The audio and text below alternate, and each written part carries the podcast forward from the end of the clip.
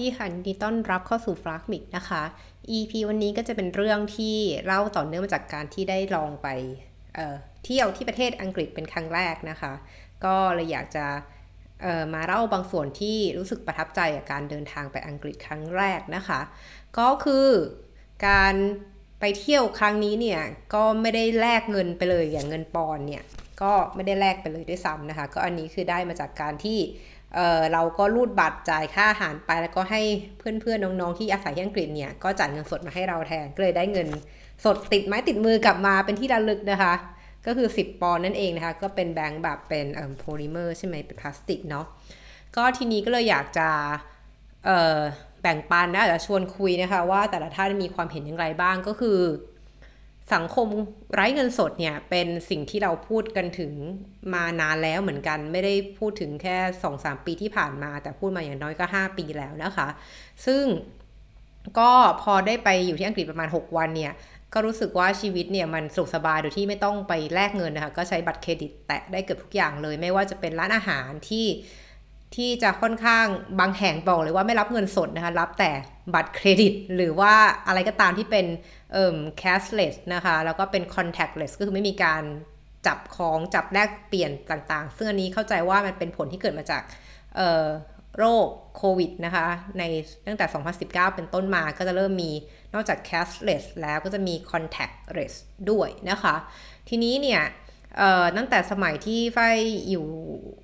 เรียกว่าทำงานด้านนี้มาเนี่ยก็รู้สึกว่ามันมีการทำสังคมไร้เงินสดเนี่ยมันเป็นสิ่งที่ต้องผลักดันจากภาครัฐนะคะ ดังนั้นเนี่ยก็จำได้ว่าทางประเทศทางสแกนดิเนเวียสแกนดิเนเวียอย่างสวีเดนเนี่ยจะเป็นประเทศแรกที่แรก ๆ เลยที่ค่อนข้างจะสนับสนุนนะคะ แล้วก็พยายามจะให้ประชาชนเนี่ยใช้เงินแบบที่ไม่ใช่เงินสดนะคะดังนั้นวันนี้ topic ก็คือว่า ประเทศไหนบ้างที่ใช้ cashless นะคะ ที่หรืออันดับต้นๆของโลกเนี่ย ก็หนึ่งเลยคือสวีเดนนะคะ แล้วก็ 2 เลยนะคะ ก็เป็นของประเทศจีนนะคะ ที่ตอนนี้นอกจากจะอาลีบาบานี่แทบจะเป็นทุกอย่างเลยแม้แต่คนขอทานต่างๆ เนี่ยเขาก็จะมี QR code ให้สแกนถ้าเกิดจะบริจาคเงินนะ ไม่ต้องใช้เงินสดแล้วนะ แล้วก็ไม่ต้องมีเหตุผลที่บอกว่า ไม่มีเงินสด ไม่มีเศษเงิน แล้วก็เลยจะบริจาคให้คนขอทานไม่ได้นะคะนี่ไม่มีเหตุผลนั้นแล้วนะคะ อันดับ3เนี่ยคือนอร์เวย์นะคะ อันดับที่4เนี่ยคือเนเธอร์แลนด์นะคะ อันดับที่ 5 ฟินแลนด์ อันดับที่6เนี่ยคือประเทศอังกฤษนั่นเองค่ะ ทีนี้เนี่ยก็จริงๆแล้วจะเห็นได้ว่ารายชื่อของประเทศต่างๆ ทั้งหมดเนี่ยที่เป็นผู้นำด้านการใช้เงินสด แบบสังคมไร้เงินสดเนี่ยก็คือจะเป็นอยู่ในกลุ่มของประเทศยุโรปนะคะ โดยที่มีจีนเท่านั้นที่เป็นมาเป็นแกะดำอยู่คนเดียวในกลุ่ม top six นะคะ แล้วก็ ที่น่าสนใจคือไม่มีประเทศเยอรมันเนาะทั้งจริงแล้วเยอรมันเนี่ยเป็นประเทศที่เรียกว่ามหาอำนาจของยุโรปประเทศหนึ่งเลยนะคะ นั้นหัวข้อของทำไมเยอรมันถึงไม่ใช้เงินสดเนี่ยเดี๋ยวจะเก็บไว้คุยทีหลังนะคะ ก่อนอื่นคุยก่อนเลยว่าเนี่ยที่อังกฤษเนี่ยเวลาที่ไปนะคะ ก็มีบัตรเครดิตใบเดียวนะคะ จ่ายเงินไม่ว่าจะเป็นซูเปอร์มาร์เก็ตนะคะ หรือแม้แต่ร้านอาหารต่างๆนะคะ หรือแม้กระทั่งที่ชอบมากคือเรื่องรถไฟใต้ดิน ก็คือรถไฟใต้ดินเนี่ยคุณไม่ต้องไปนั่งซื้อบัตรตามตู้ หรือไปซื้อบัตรอะไรที่เป็นบัตรแข็งที่เป็นของรถไฟใต้ดินของเขาเองที่ชื่อว่า Oyster นะคะเออไม่ต้องซื้อเพราะว่าถ้าเกิดเราไปอยู่ไม่กี่วันหรือน้อยทางฝ้ายเนี่ยก็รู้สึกว่าเราไม่ได้เราต้องยอมรับว่าไม่ได้วางแผนมากไปอังกฤษครั้งนี้เนี่ยก็คือไปจริงก็คือจะไปดูเทนนิสอะไรอย่างนี้นะคะแล้วก็จริงแล้วแค่อยากไปดูเมือง อยากไปเดินเล่นในเมืองอยากดูศึกษาผู้คนไป observe สังเกตการไปร้านหนังสือเนี่ยคือเป็นเป้าหมายหลัก ก็เลยจะไม่ได้ไปดูพวกอะไรพระราชวังบิ๊กเบนอะไรอย่างเงี้ยไม่ได้ไปเลยนะคะ แม้แต่ไปเคารพศพควีนก็ไม่ได้ไปเหมือนกัน เพราะว่าก็ไม่ได้อยู่ในแผนเนาะเราเน้นการดูคนดูเมืองมากกว่านะอยากสัมผัสว่าเขาใช้ชีวิตกันยังไงนะในมหานครลอนดอนนะคะ ดังนั้นเนี่ยพอเราไม่ได้เตรียมตัวขนาดนั้นหรือไม่ได้ไม่ได้คิดว่าจะมีแผนเลยแน่นอนเนี่ย บอกเลยว่าก็ไปแบบบินไปเลยจากเยอรมัน โดยที่อาเราก็มีเงินยูโรในกระเป๋าตังค์แค่นั้นเองแล้วก็มีบัตรเครดิตนะคะ ก็พอไปถึงเนี่ยก็รถไฟเนี่ยก็เอาบัตรเครดิตแตะได้เลยตรงเครื่องแล้วมันก็เข้าระบบได้เลยเสร็จแล้วตอนออกมันก็แตะออก ซึ่งเขาก็จะเรียกว่าเอ่อตัด1ยู1ปอนไปก่อนในครั้งแรกที่ใช้ แล้วก็ถ้าเกิดกี่ถ้าเกิดเราใช้ทั้งวันอย่างเงี้ยค่ะ มันหลีรอบเนี่ยเขาก็จะค่อยๆ ตัดตตามจำนวน ที่เราใช้การเดินทางไป ซึ่งค่อนข้างสะดวกเลยสำหรับคนที่ไม่อยากไปยุ่งวุ่นวายกับการซื้อตั๋วอะไรอย่างเงี้ยหรือแม้แต่สัมผัสพวกตู้จ่ายตั๋วที่มันจะเป็นอะไรที่มีคนหลายเชื้อชาติมาแตะนะคะซึ่งตอนนี้เนี่ยก็เอาจริงๆแล้วตอนที่ที่ประเทศอังกฤษเนี่ยก็รู้สึกว่าก็ไม่มีใครใส่หน้ากากกันแล้วนะคะ คือน้อยมาก คือคือฝ้ายเนี่ยก็จะเน้นว่าถ้าอยู่ในรถไฟ หรือที่ที่คนเยอะเนี่ยฝ้ายก็จะใส่ แต่ถ้าเกิดอยู่ข้างนอก เอ่อ outdoor อยู่ข้างนอกที่แจ้งนะคะหรือแม้แต่ในห้างเกิดใหญ่ๆเงี้ยเราก็จะไม่ใส่หน้ากากแล้วเหมือนกัน ทีนี้กลับมาที่เรื่องของการสังคมไร้เงินสด เนื่องจากว่าเราก็เป็นคนที่ทำงานด้านเรื่องความยั่งยืนนะคะเรื่องของการดูเรื่องของ ESG อย่างเงี้ยค่ะ ก็อยากจะมาชวนคุยว่าสังคมไร้เงินสดจริง ๆ แล้วเนี่ยมันดีอย่างไรบ้างมันมีผลกระทบเชิงบวกต่อสิ่งแวดล้อมและสังคมอย่างไรบ้างนะคะ ซึ่งก็ต้องเล่าให้ฟังนะคะว่าจริงๆแล้วเนี่ย ทุกอย่างในโลกนี้มันมีทั้งเชิงบวกและเชิงลบนะคะ แล้วก็หลายหลายครั้งเนี่ยการที่จะให้คนเปลี่ยนพฤติกรรมบางอย่างเนี่ยมันก็ไม่ใช่แค่บอกเขาว่าประโยชน์คืออะไรนะหนึ่งสองสามสี่ห้ามีมากกว่าผลเสีย แล้วเขาจะทำตามอันนี้ก็ไม่ใช่เพราบางคนก็อาจจะชอบ แต่การใช้แบบนี้มากกว่าไม่ว่าจะประโยชน์จะเยอะแค่ไหนในในอีกแบบหนึ่งฉันก็จะไม่ใช้ฉันก็จะใช้อันนี้แหละที่ฉันรู้สึกชอบรู้สึกคุ้นเคยนะคะ ดังนั้นเนี่ยวันนี้ก็เลยอยากจะมาชวนคุยนะคะ ว่าเวลาที่เราคำนึงถึงผลประโยชน์ เชิงบวกเนี่ยหรือว่าวิเคราะห์นะคะผลกระทบนะคะเชิงบวกเชิงลบของการใช้สิ่งของต่างๆ ในที่นี้คือเงินสดที่ประกอบด้วยเงินที่เป็นแบงก์ก็คือเป็นกระดาษนะคะธนบัตร หรือว่าเป็นเหรียญก็ตามทีนะคะ อันนี้คือเป็นเงินสดเทียบกับอะไรที่ไม่ใช่เงินสด ก็ไม่ว่าจะเป็นบัตรเครดิต บัตรเดบิตนะคะหรือแม้แต่ QR code ใช้ผ่านมือถืออันเนี้ย จนไปถึงพวกกลุ่มคริปโตเคอเรนซีอย่างเงี้ยที่ตอนนี้ก็บอกว่าเป็นเงินแบบใหม่เนาะเออมันมีผลกระทบต่อสิ่งแวดล้อมอย่างไรบ้างนี่มองแค่สิ่งแวดล้อมก่อน ซึ่งการจะมองว่าสิ่งเหล่านี้มีผลกระทบเชิงสิ่งแวดล้อมอย่างไรบ้างเนี่ยคุณต้องดูวงจรชีวิตเนาะ life cycle ของมัน ดังนั้นเนี่ยตัวที่เป็นเงินสดไม่ว่าจะเป็นธนบัตรหรือเป็นเหรียญกษาปณ์เนี่ย มันแน่นอนมันมี material นะคะได้หมายความว่ามันมีวัตถุดิบ เช่นเหรียญเนี่ยก็คือโลหะต่างๆ นานา ซึ่งโลหะอันเนี้ยคุณจะได้มาก็ต่อเมื่อต้องมีการทำเหมืองเนาะ ต้องมีการไปถลุงแร่ต่างๆ ซึ่งกระบวนการเหล่านี้แน่นอนว่ามันก็ไม่ค่อยเดียวสิ่งแวดล้อมอยู่แล้วนะคะดังนั้นอันนี้ส่วนหนึ่งเลยคือเรื่องของวัตถุดิบที่เป็นเหรียญนนะคะ แต่ถ้าเกิดเป็นเรื่องของกระดาษหรือธนบัตรที่ตอนนี้มันก็มีหลายแบบนะคะ ไม่ว่าจะเป็นแบบที่เป็นกระดาษนะคะเป็นหลัก หรือแม้แต่ปัจจุบันนี้อย่างของอังกฤษที่อย่างอันนี้ที่เป็นรุ่นใหม่อันนี้ก็จะเป็นเอ่อเป็นโพลิเมอร์นะคะเป็นพลาสติกนะคะที่จะค่อนข้างทนกว่า อันเนี้ยก็เป็นเรียกว่าเป็นวัตถุดิบเนาะถ้าเกิดเป็นกระดาษเราก็จะรู้ว่ามันต้องมาจากต้นไม้ แต่ถ้าเป็นพลาสติกหรือโพลิเมอร์เนี่ยก็จะรู้ว่ามันเป็นเหมือนเป็นพวกปิโตรที่มาจากเอ่อเป็นสารเคมีที่เป็นส่วนเอ่อได้มาจากการทำปิโตรเคมีต่างๆนะคะหรือแม้แต่การจากการขุด แหล่งพลังงานพวกฟอสซิลเป็นต้นอะไรเงี้ยก็นี้ก็มาตรงนั้น อันนี้คือส่วนของ material เห็นได้ว่า material เนี่ยมันก็มีผลกระทบเชิงลบต่อสิ่งแวดล้อมในกระบวนการของการได้มาของสิ่งเหล่านั้นนะคะ ขึ้นอยู่กับว่าคุณใช้วิธีการอย่างไรในการได้มา เช่น ถ้าเกิดคุณใช้วิธีการขุดเจาะหรือวิธีการ process กระดาษหรือหรือพลาสติกเนี่ยหรือโพลิเมอร์ในการทำอันนี้ด้วยพลังงานสะอาด อันนี้ก็จะดีกว่าการใช้พลังงานฟอสซิลเป็นต้น แต่นอกเหนือจากการดูเรื่องวัตถุดิบแล้ว คุณต้องดูเรื่องของการขนส่งด้วย คือเมื่อไรก็ตามที่เป็น physical อย่างเงี้ยค่ะ หรือแม้แต่เป็นเอ่อ cashless คือเป็นเหมือนเงินบัตรเครดิตก็ตามที มันก็จะมีการกระบวนการในการทำ transaction ในการเหมือนซื้อขายเดบิตเครดิตอันนี้มันก็มีการใช้พลังงานเข้ามาเกี่ยวข้อง ตรงนี้จะมองยากแล้วว่าเออ งั้น transport การการขนจากเงินจาก A ไป B เนี่ยไม่ว่าจะเป็นเหรียญหรือเป็น กระดาษเป็นธนบัตรเนี่ยมันมีผลกระทบต่อสิ่งแวดล้อมต่างกันแค่ไหน ซึ่งวิธีการคิดอย่างง่าย ๆเลยก็คือ เหรียญมันก็หนักกว่า มันก็อาจจะต้องใช้พลังงานการขนส่งมากกว่ากระดาษที่อาจจะเบากว่าแล้วก็ยัดได้เยอะกว่าอะไรทำนองนี้เป็นต้น หรือแม้แต่ในบทความที่เขาก็พูดถึงว่าจริงๆแล้วค่าเทียบธนบัตรที่เป็นกระดาษแบบปกติที่ใช้ที่ตอนนี้เรียกว่าการใช้กระดาษเนี่ยก็อยู่ใช้อยู่หลายประเทศเนาะ เออที่ที่ที่อันนี้เขา list มาก็อาจจะอยู่ในพวกเอ่อพวกกลุ่มประเทศที่อย่างอเมริกาเนี่ยก็น่าจะใช้อยู่ใช่ไหมเป็นกระดาษนะคะ เพราะว่ากลุ่มที่ใช้พลาสติกเนี่ยหรือโพลิเมอร์เนี่ยก็จะมีแค่ประเทศแคนาดา ประเทศออสเตรเลีย แล้วก็ประเทศอังกฤษนะคะที่อันนี้ในในบทความนี้พูดถึงนะคะ แล้วก็นอกจากนั้นเนี่ยก็จะเป็นกระดาษเขาก็จะบอกว่าในการเหมือนคนในเงินสดก็คือต้องมีตู้ ATM เนาะคือการที่คุณจะเอาเงินสดออกมาจากธนาคารเนี่ยก็คือออกมาจาก ATM ดังนั้นเนี่ย ถ้าเขาก็บอกว่าจริงแล้วถ้าเกิดเป็นโพลิเมอร์เนี่ยมันจะบาง มันจะทำได้บางมาก แล้วมันก็จะไม่ขาดเป็นพลาสติก นั้นมันทำให้พื้นที่เก็บใน ATM เนี่ยที่เทียบกันปกติแล้วมันเป็นกระดาษกับโพลิเมอร์เทียบกันกระดาษจะหนากว่าเนาะทำให้เหมือนพื้นที่เก็บใน ATM เนี่ยก็จะเก็บได้น้อยกว่า เพราะกระดาษมันหนาทำให้มันกินพื้นที่มากกว่าโพลิเมอร์เป็นต้นดังนั้นเนี่ยทำให้การขนส่ง 1 ครั้งเนี่ยแทนที่จะส่งได้ทั้งหมด 10,000 ธนบัตรเนี้ยหนึ่งหมื่นใบเนี้ยกลายเป็นขนส่งได้แค่แปดพันถ้าเกิดเป็นแบบกระดาษแบบปกติแบบโบราณนะนะเป็นต้นทำให้เหมือนต้นทุนต่อการขนส่งหนึ่งธนบัตรหนึ่งใบเนี่ยที่เป็นแบบกระดาษก็จะแพงกว่าอะไรอย่างเงี้ยค่ะ ต่อโพลิเมอร์เป็นต้น จะเห็นได้ว่าการวิเคราะห์ผลกระทบด้านสิ่งแวดล้อมเนี่ยมันมีความละเอียดขนาดนี้เลย คือดูทั้งในเรื่องของ Input Output แล้วก็พลังงานที่ใช้ในแต่ละขั้นตอน คือบอกได้เลยว่าการใช้ชีวิตของของเราทุกคนเนี่ยมันจะมีพลังงานเข้ามาเกี่ยวข้อง หรือแม้แต่กระทั่งเรื่องการบอกว่าในการเหมือนออการซื้อของอย่างเงี้ยค่ะก็จะบอกนะคะว่าการที่เราไปซื้อของไม่ว่าจะเป็นซื้อด้วยบัตรเครดิต หรือจะซื้อด้วยเงินสดเนี่ยถ้าคุณซื้อทีเดียวและ5ชิ้น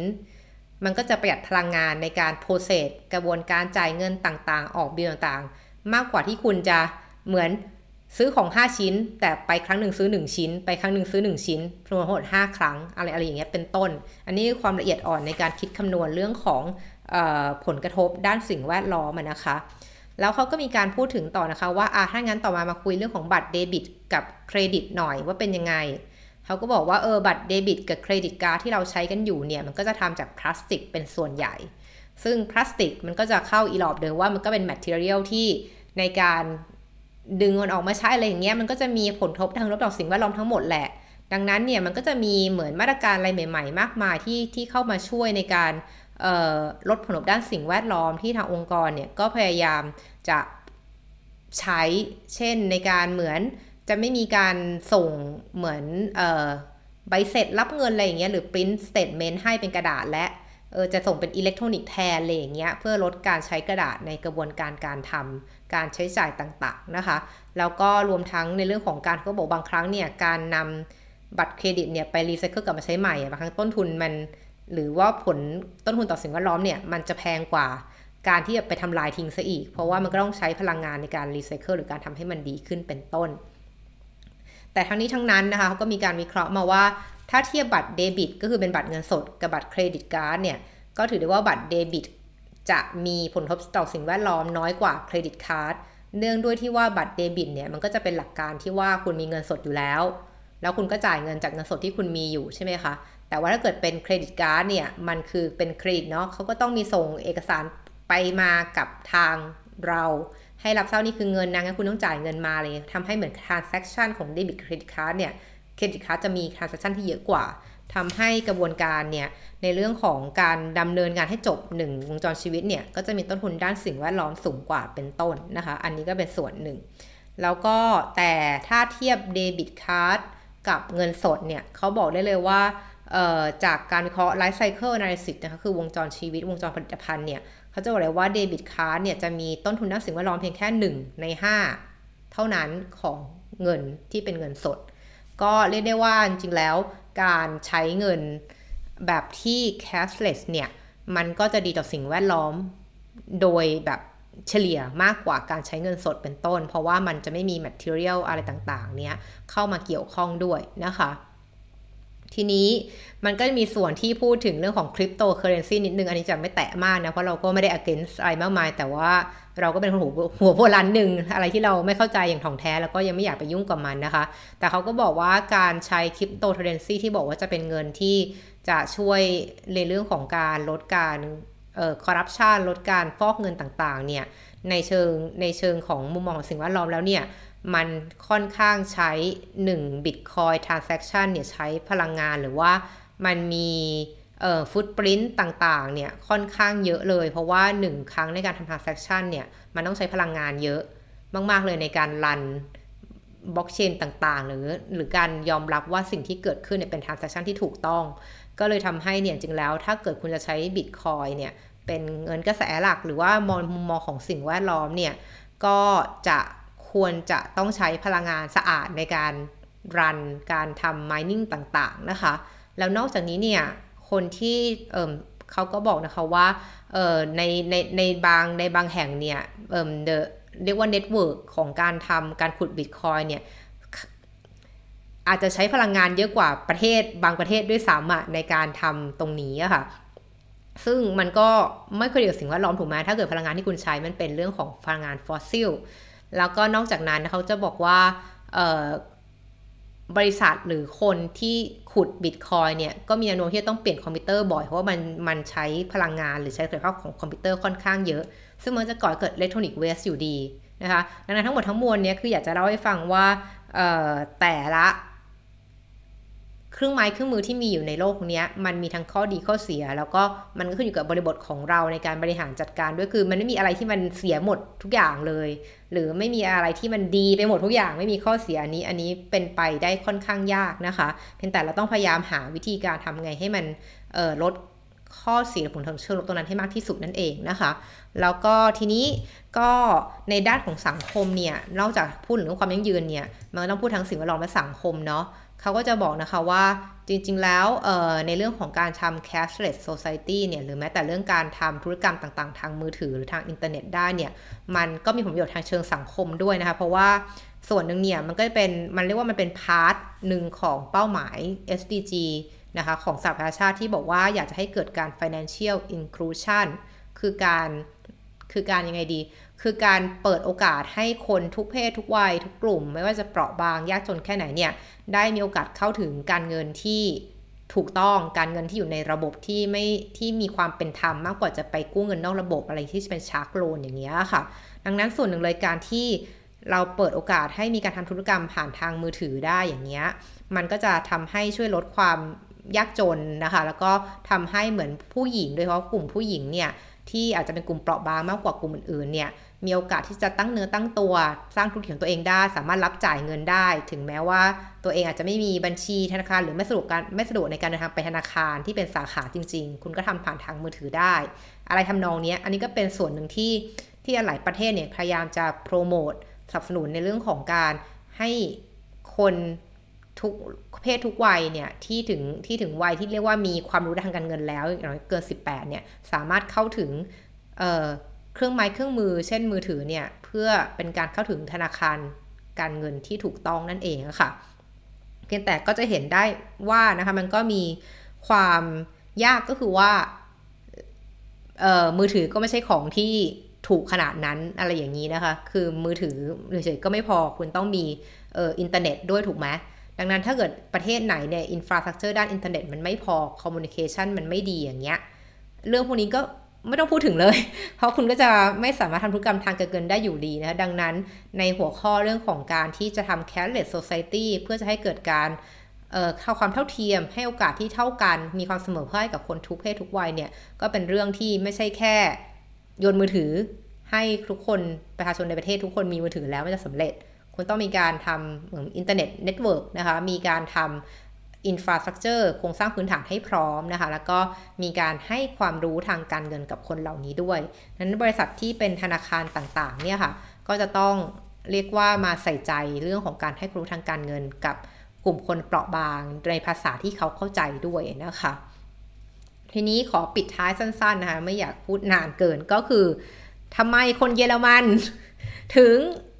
รักเงินสดจังเลยนะคะ บอกได้เลยนะคะ ตอนที่มาอยู่ในมันแต่2007 เนี่ย คือประเทศเนี้ย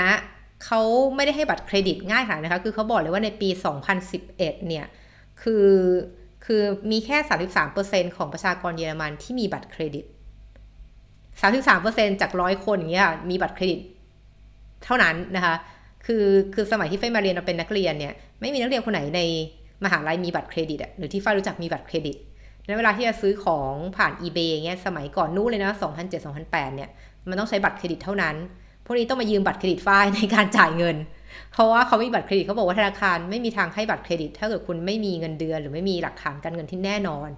แล้วก็ที่เนี่ยค่อนข้างใช้บัตรเดบิตคือบัตรเงินสดเป็นหลัก คือในว่าคุณต้องมีเงิน คุณถึงจะซื้อของได้ คุณจะเอาเงินอนาคตมาใช้ไม่ได้ ซึ่งส่วนหนึ่งเนี่ยเขาก็มีการวิเคราะห์หาเหตุผลเนาะว่าทำไมคนเยอรมันทั้งที่เป็นประเทศที่แข็งแกร่งเนาะแล้วก็มีอุตสาหกรรมที่ใหญ่ร่ำรวยเนี่ยถึงยังดูโบราณอยู่ยังใช้เงินสดอยู่ ก็บอกว่าส่วนหนึ่งก็เป็นประสบการณ์เนาะที่ฝังใจจากสมัยสงครามโลกต่างๆ ที่เกิดภาวะเงินเฟ้อที่มีความไม่ไม่มีเสถียรภาพทางการเงิน ดังนั้นเนี่ยเขาก็จะมีความระมัดระวังสูง แล้วก็มีความตนีตรณีหรือมีความระวังมัธยัติในการใช้เงินนะคะ แล้วส่วนหนึ่งเนี่ย ก็เป็นเรื่องที่บอกว่าเขาก็อยากให้มีความเป็นอนอนิมัสคือมีความเป็นนิรนาม เพราะใช้เงินสดมันไม่มีการบอกว่าเงินสดนี้มาจากใคร แต่ถ้าเกิดใช้บัตรเครดิต หรืออะไรก็ตามที่เป็นเป็นเอ่อโมบายเนี่ยมันจะมีชื่อเราแปะในทุกการในทุกการใช้จ่าย ซึ่งเขาไม่ชอบคนเยอรมันจะค่อนข้างห่วงความเป็นส่วนตัวมากๆเลย มีปัญหาเรื่องกล้องวงจรปิดบ่อยมาก ที่บ่นๆกันว่าทำไมต้องติดด้วยตรงนี้อะไรอย่างเงี้ยมันละเมิดความเป็นส่วนตัวของประชาชนหรือเปล่านะคะ แล้วก็ส่วนต่อมาเขาก็บอกว่า มันการที่เขาเห็นเงินสดในกระเป๋าสตางค์เนี่ยมันทำให้เขารู้สึกว่าสามารถควบคุมการใช้จ่ายของเขาได้ เขาใช้ไปเท่าไหร่แต่ละเดือนนะคะแล้วก็ที่น่าสนใจคือการเป็นหนี้เนี่ยเป็นสิ่งที่คนเยอรมันเนี่ยไม่ชอบ คนเยอรมันถือว่าเป็นประเทศร่ำรวยที่มีอัตราการเป็นเจ้าของบ้านอะคือมีบ้านของตัวเองน้อยมากนะคะ คือทุกคนจะเน้นเรื่องของการเช่าบ้านมากกว่าอะไรอย่างเงี้ยซึ่งอันนี้ก็เป็น mindset อย่างหนึ่งของคนที่นี่เหมือนกันนะที่เน้นว่าก็ไม่รู้ว่าจะได้ทำงานที่ไหนอาจจะย้ายที่ก็ได้ถ้าเบื่อ ดังนั้นก็เลยไม่ค่อยอยากจะซื้อบ้าน แล้วก็ที่มาของคำว่านี้เนี่ยที่ debt debt เนี่ยที่ debt d e b t ภาษาอังกฤษเนี่ยภาษาเยอรมันเขาเรียกว่า schulden ซึ่ง children เนี่ย children เนี่ยมันมันแบบมันมีรากศัพท์จากคำว่า should ซึ่งแปลว่า guilty คือแปลว่ารู้สึกผิด นั้นคำว่านี่ของสายมันเนี่ยมันมีความหมายที่เหมือนมาจากการการการเป็นหนี้คือการรู้สึกผิดอะ่ะคือคุณคุณต้องรู้สึกผิดที่คุณเป็นหนี้อะ่ะ ทำให้คนเยอรมันเนี่ยจะไม่ค่อยชอบในการเป็นหนี้และบัตรเครดิตมันคือส่วนหนึ่งที่ก่อให้เกิดหนี้โดย โดยอาจจะควบคุมลำบาก เลยทำให้คนเยอรมันเนี่ยจังค่อนข้างเชื่อถือในการใช้เงินสดมาก ๆ เลย จนกระทั่ง จนกระทั่งเกิดโคโรนาไวรัสค่ะ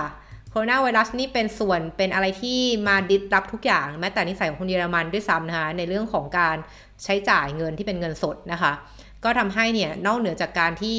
เอ่อพอพอเนี่ยเขามีการรีเสิร์ชออกมานะคะจาก จากจากสถาบันออของทางกรุงโคโรนนะคะ ก็คือกรุงเคิร์นคือ EHI เนี่ยเขาเขาก็ศึกษานะบอกว่าตอนนี้นิยมความนิยมของคนเยอรมันเนี่ยเริ่มเปลี่ยนล้วเริ่มมีการเริ่มคุ้นเคยการใช้เงินที่ไม่ใช่เงินสดมากขึ้น คือมีการใช้จ่ายเกือบเกือบเกือบตอนนี้นะคะ ก็เป็น 38%อนะเออ38%เท่านั้นนะคะ ที่ที่จะเริ่มที่จะเริ่มใช้ที่จะที่ยังแบบไปซื้อแบบเป็นเงินสด ซึ่งอันนี้ถือว่าถือถือถือว่าลดลงแล้วนะ จากเดิมเนี่ยคือ 46%เลย คือเมื่อก่อน 46%จะเป็นเงินสด ตอนนี้เหลือ 38 อะไรอย่างเงี้ยค่ะ ประมาณนี้คือทำให้ทำให้เรียกว่าการมาของโควิดทำให้คนเยอรมันเนี่ยเริ่มเปิดใจกับการใช้เงินที่มันเป็นเงิน